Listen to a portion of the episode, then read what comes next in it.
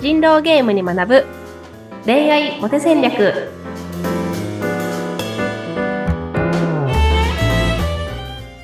皆さんこんにちは。恋愛コンサルタントの渡辺優香と。インタビューアーを務めます。ズッピーことズシ秀次です。ゆいかさん今週もよろしくお願いします。よろしくお願いします。はーい。えーと今日もねあの早速なんですけれどもゆいかさんからいただいたテーマでこんなテーマです自然発生的な会話を装う恋愛トークにおすすめな質問集ということで、ね、あのーあらかじめテーマ頂戴していたんですけれども、これ自然発生的な会話を装うっていうことは、やっぱりちょっと今、会話ベタだけど、普通にこう会話できてるぜ、俺っていうのをちょっと装う感じになるんですね。そうですねそのこれは普通に会話をするということではなくて、うん。まあ、その作為的な質問を自然にするっていうことなんですけどそういうことか。うんうんうんうんなるほど。あの、うん聞きづらかったこととか、ちょっと聞いちゃいけないかなってことをちょっと自然発生的にそれを聞けるように持っていくみたいな。そうそうそうそうそうだからまあうんデートの例えで言うならその俺おお金持ってるんだぜっていうことをアピールしたいがためにタクシーによく乗る話をするとか。その俺体鍛えてるんだぜっていうのを伝えるためにこの間そのなんかこういうなんかなんか競技に出たんだみたいな話をするとかか。その人狼ゲームで言えば今日自分が処刑対象から逃れるために今日は A さんと B さんの宅で行きたいみたいな話をしたりとかっていうことを、あのその自分の作為的な部分を感じさせずにどういうふうに聞いていったらいいのかっていう話で。うんですかね。で、この、それがみんなが一番やんなきゃなって思うのが恋愛トークの部分で、うん。そのやっぱり恋愛関係になっていくなら恋愛の話をしなければいけないっていうその思い込みみたいなところから、あの恋愛トークをしようってやるんだけど、なん。か、なんでその質問したんですかっていう純粋な疑問に答えられないっていう私のせ生徒さんが続出するので、はい。あの だから自然発生的な会話にちゃんとすることが大事なんだよというところでなんでその質問をしたのかっていう、ね、意味を自分の中でしっかり理解してから質問をするようにしましょうっていうところで、はい今日はお伝えしていけたらなと思うんですけど。なるほどね。あ、そっか。なんでその質問なをしてるのかっていうのは、その前々回もね、ちょっとそんなお話をいただきましたよね。うん。そういう、そうなんこういう意味で質問をしてるんだよって相手が分かってくれれば、まあそれなりに答えやすいだろうっていうのもあるでしょうしね。うんうんうんうんうんそうかそうか。自然発生的な会話をはい、予想。でこれ2つあって1つがその自然発生的な会話を装う方法っていう話とあのそれを恋愛トークでどう応用していくかっていう話うん。の2つがあるかなってところなんですけどはい。まずその自然発生的な会話を装うために重要なのがそのオウム返しがめちゃめち。ゃ重要なんですよね。言ったことをそのまま返す。うん。そうそうそうそうそうそう。はい。だからその相手にその特定のキーワードを言わせるっていうことができるとそれを自分が復唱してその自分のしたい話を自然と言うことができるっていうような考えができてうん。例えば自分が俺金持ってるぜっていうのを言いたいがためにそのタクシーによく乗ってる話をするはいとするじゃないですか。でそしたら相手になんかタクシーって単語を言わせたら結構その話ってめちゃめちゃしやすいんですよね。だからなんか今日そうだなでじゃあその時にじゃあどうやればそのタクシーっていう単語をあの言わせられるかっていうはい。話で考えると、その例えば終電逃した後に家までどうどうやって帰ってるんだみたいな話をしたらそこでタクシーの話が出てくるかも、はい。なあとか。もしくはその、まあ、自分が先にそういう移動手段の話でなんか自分がその話をしておくと相手がそういう話をしてくれるかもなとか。うん。なんかその自分の話すその前振りの段階をどう作れるかがそこを自然発生的な流れにできるかどうかの本当決めてって感じなんですけど、うん。うん、タクシーだと、まあ、結構相手に言わせるのが難しいので、そうなってくると、そのタクシーっていうよりも、なんかその違う内容で、自分が先にタクシーの話をした方がいいかもしれなくて、なんか、そうだな、昨日雨降ってた、雨すごかったよね、みたいな話から、なんかバスで行こうかと思ったんだけど、土砂降りすぎてさすがにタクシー乗ったわ、みたいな。あの人からあのタクシートークに。まあでも結構言うて結構乗るんだけどねみたいな話をそこから直接つなげていく方が、うん、まあそれだといいかもしれなかったりするけど、うん、だその相手に何か言った単語を繰り返してそれに関連する話ですっていう感じで自分の言いたかった話をするっていうのが、まあ、まずコツですね。伝わりますかね？うんそっかあの自分としては俺あの、まあ、その後ろ奥底の方には、まあ、お金には苦労してないから全然タクシーに乗ってるんだよ その言いたいのはお金は大丈夫だからっていうことを言いたくてタクシーを出してるわけですよね。そうそうそうそうそうそう、うんうん、でそれをタクシーっていうことを向こうの相手がタクシーっていう言葉をオウム返ししてくれれば相手の脳裏に刷り込まれたぞっていうことになる、うんうんうん、そうそう考えていいんですか？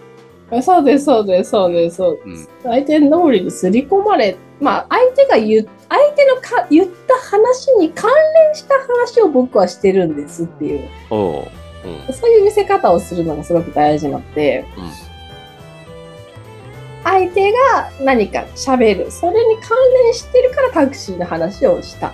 でも、本当はその相手が話す前に自分が話していて、自分が何か話したから相手がタクシーの話をした。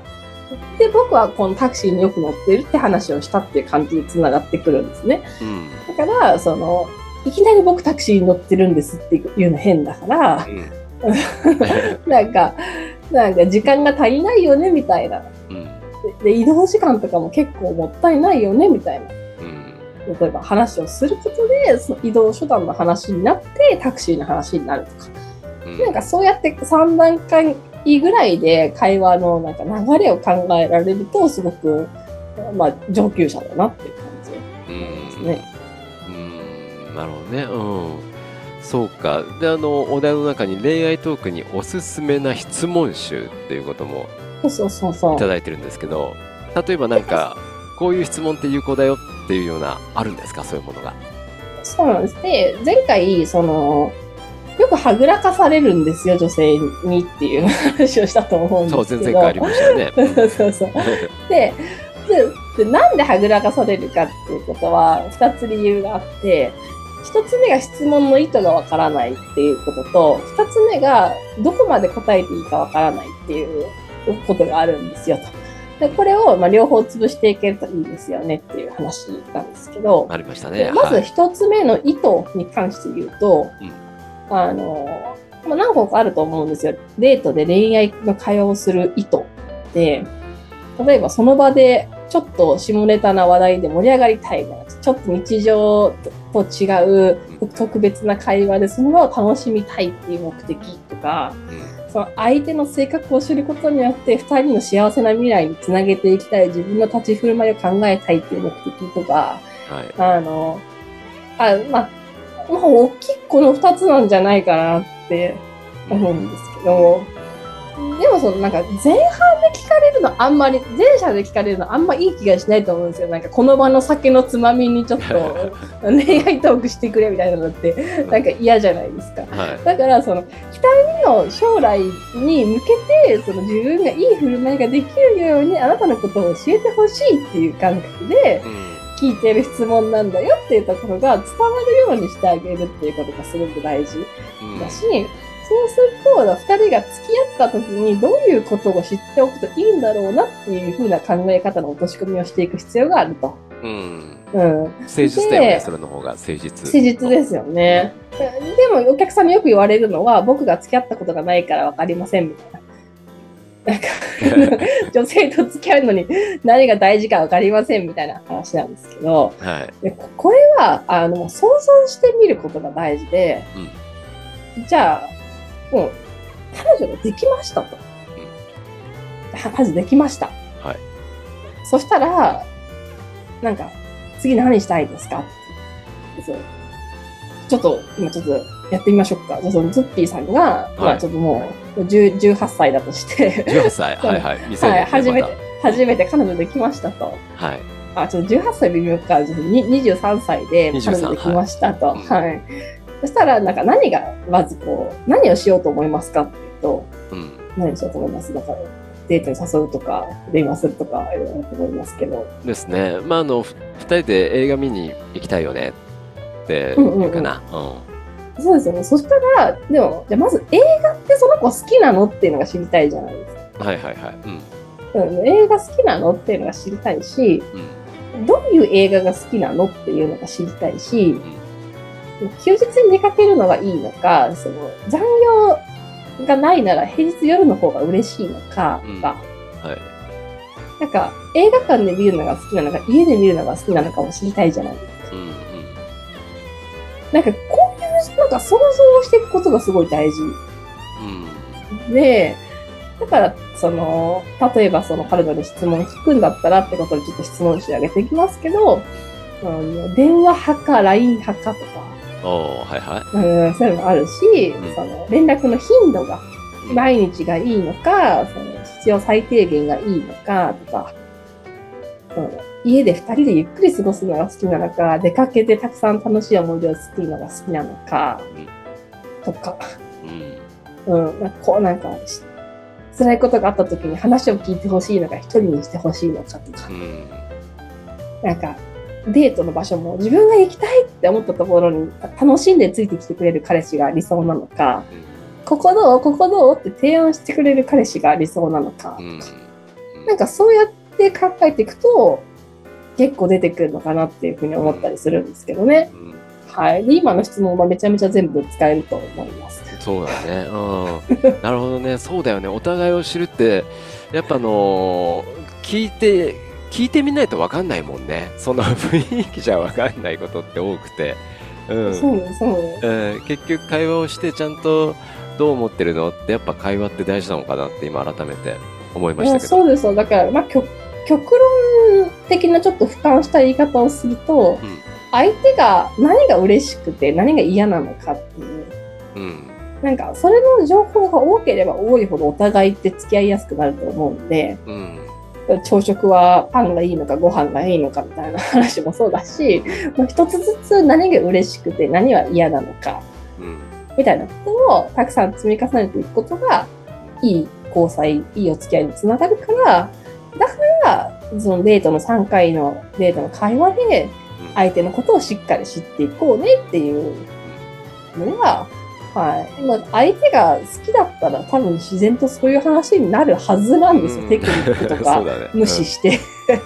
テクニックとかほど無視して、相手に聞きたいことをちゃんと聞こうって、ちゃ自分と相性がいいかどうかちゃんと見極めようっていう視点に立てば、本当そういう質問が出ない方が不思議なぐらいなはずなので、うんうん、なんかそういう感覚でね、質問してもらえるといいのになと、しますね。うん。はい、ありがとうございます。よくわかります。やっぱりあの、会話して、これ聞いていいのかな、どうなのかなっていうんじゃなくて、それを聞くことによって、この2人がこれからもっともっといい関係になっていくようにしたいからっていう、そういう誠実な気持ちがそこの後ろにあれば、うんきっとうまくいくんじゃないかなって思いますね。そうなんですよ。なんか聞いていいかな、聞いてダメかなって思ってる時点で、その自分がなんでそれを聞きたいかがよく分かってないっていう、あそう本か当ことだと思うので、うんはい。なんか、これが聞きたいなっていうところで、はい。でも、それを僕はこういうふうに役立てたいっていうところまで、うん しっかり見える質問がね、できるといいですね。そうですね。うはん。わかりました。もうあの、その質問をしている意味と、あとはまあ、前回お話しいただいたその、覚悟。覚悟のある男は強いですから。はい。うんうんうんうんうん。で、まあ、相手をよりよく知るためにいろんな、まあ、質問をしていってほしいですね。うんうんうん。そうですね。はい。ええ今週こんな感じでよろしいですか？すみません、ちょっと前半分かりにくかったと思うんいやいや、ですけど。大丈夫ですよ。えゆうかさんまた来週もよろしくお願いいたします。ありがとうございます。